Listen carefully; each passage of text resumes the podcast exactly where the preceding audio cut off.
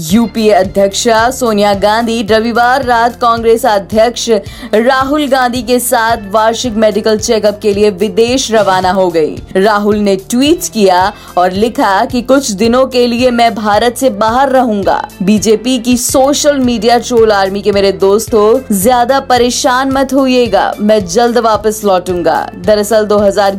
में सोनिया गांधी की अमेरिका में सर्जरी हुई थी जिसके बाद उन्हें वार्षिक चेकअप के लिए विदेश जाना होता है ऐसी तमाम खबरों के लिए सुनते रहिए देश की डोज हर रोज ओनली ऑन डोज ऐप